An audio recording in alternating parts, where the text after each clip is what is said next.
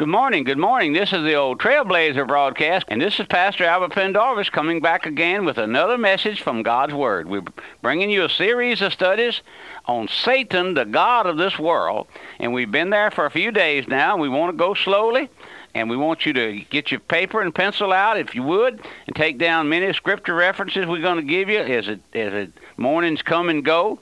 And we we're just happy to have you with us this morning. It's always glad to it's always good to have our folks with us. But I wish you'd sit down and write us a little letter, a note, and let us know that you're listening. I, just pray, appreciate it if you would. And if you can help us with the broadcast, many are doing that thing now, writing us a letter, sending us a few dollars, and say, Pastor, put this on the Trailblazer broadcast. We'd like to see it go out on other stations. And uh, so if you would, help us with it, and then pray for us. Don't forget to pray for us here at here at Radio Missions, our folks here at the church. Many of you are not as familiar with the work here. We get out the Voice of Truth magazine. We have the Voice of Truth broadcast that goes out over across this nation every Sunday and Sunday night here from here at Radio Missions. We also have we have the Radio Bible and Bookstore that the Lord has provided for us. We get out good books to many of our folks, and we have a catalog if you'd like to have one. Let us know. We'll send you a catalog of the bookstore. We have a brochure on what Radio Missions is so we'd send that to you if you'd asked us for it. And uh, would, but would you pray for us? It's it's a, it's the Lord's work, the Lord's blessing day by day, saving sinners, one here and one there, and uh, calling folks out of a life of sin. So it, it's a great responsibility to come before you and bring God's message time after time.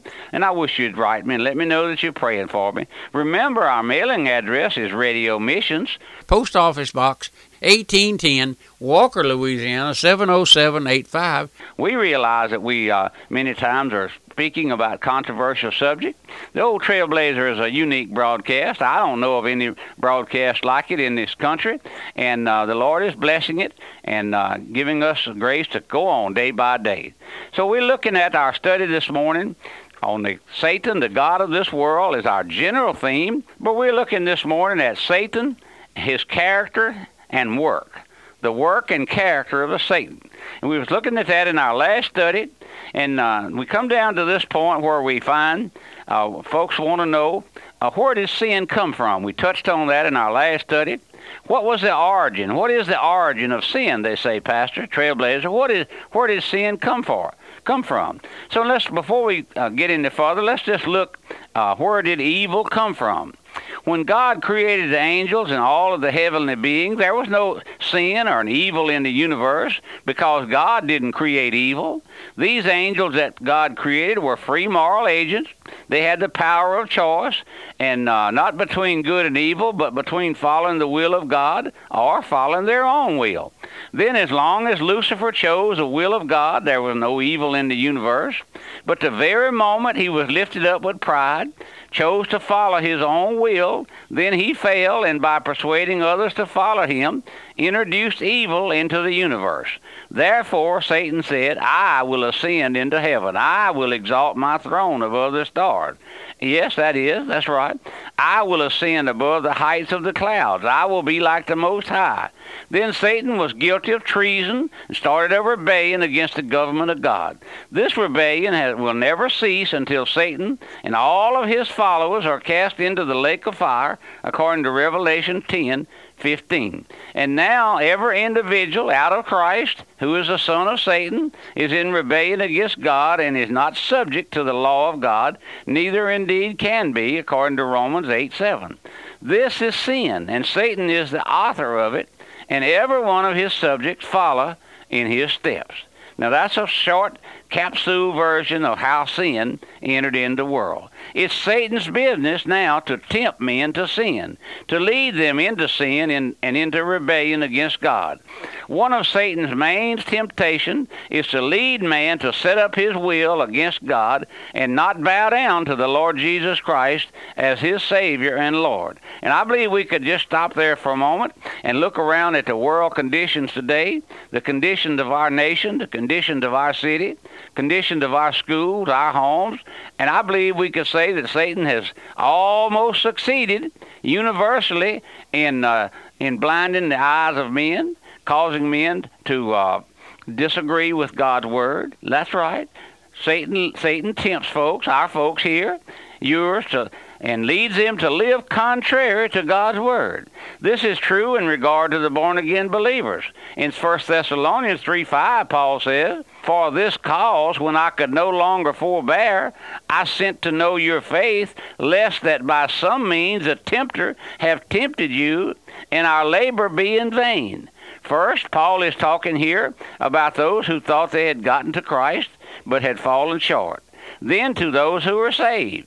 Satan will tempt believers to let, let up on their prayer life, let up on their Bible reading, their secret devotions with the Lord, and their hours of meditation. That's Satan's business to keep you entertained. That's why the television is such a dastardly thing.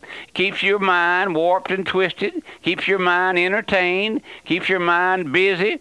Uh, gets you inter- interested in all of those things. It don't have to be uh, something uh, terrible to keep you uh, uh, tied up with those things. It doesn't have to be uh, vulgarity or pornography. No, there's plenty of things that would keep your mind occupied to keep you from reading and studying God's Word, or to keep you from visiting the sick in the hospital. If you are God's child and you have a responsibility to to, uh, to visit the sick and visit the widows and many many things that you should be doing, but are you just sitting at home at night and or in, on your off day there and and watching the soap operas?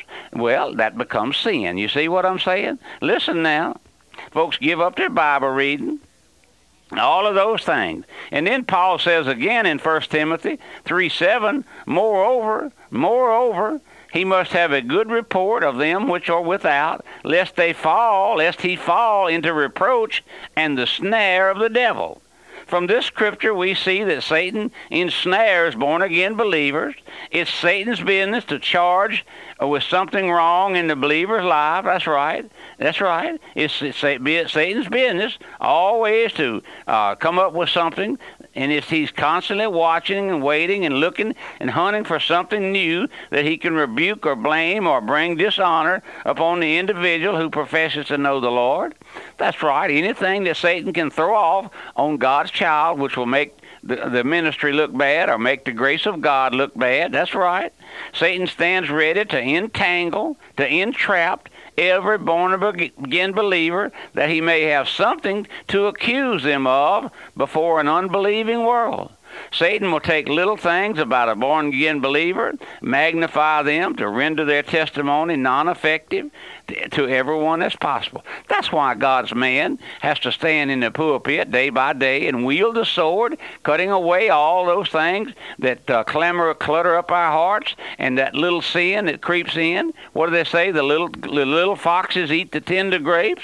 But my friend, if you're if you're allowing just a little that little snippet of sin in your life, then Satan's always ready there to hurl his darts at you. That's right. No, that's right. He, he just he's he's a good old devil. Listen now. He's always ready. He's always ready to take little things and to magnify them uh, and to render his testimony or my testimony of yours. What would you think of me as a pastor of this church if I spent my Saturday nights over on uh, Bourbon Street or if I went to a, a, a picture show on Saturday night or any other night and, then folks would see me there and then come here Sunday morning and I'd have to I'd have to look them in the face. Well, no, I can't do that, my friend. Satan would love Satan would love to intimidate our, our folks, and that's what happens to many of those who are uh, out there in the world. Satan takes a takes expression and and runs runs away with it, exaggerating the truth. Then Paul expresses this thought in 1 Timothy, 1 Thessalonians 2:18, wherefore we should have come unto unto you, even I Paul once and again, but Satan hindered us. Now you see there what Satan can do? Paul said Satan hindered him, and who are you and I to call ourselves a match against Satan? If the great old apostle Paul was hindered, think about us. It's Satan's business to throw everything in the path to hinder, to barricade, and to stop our progress in the Christian life. Now that's right, my friend. Satan Satan throws up the barricade to hinder you from coming to know the Lord, or hinder you from uh, living the Christian life as you should. But I tell you one thing, Satan, I tell Satan this all the time, and I tell my folks here at Radio Missions, I put everything I can in your path to keep you from going to hell.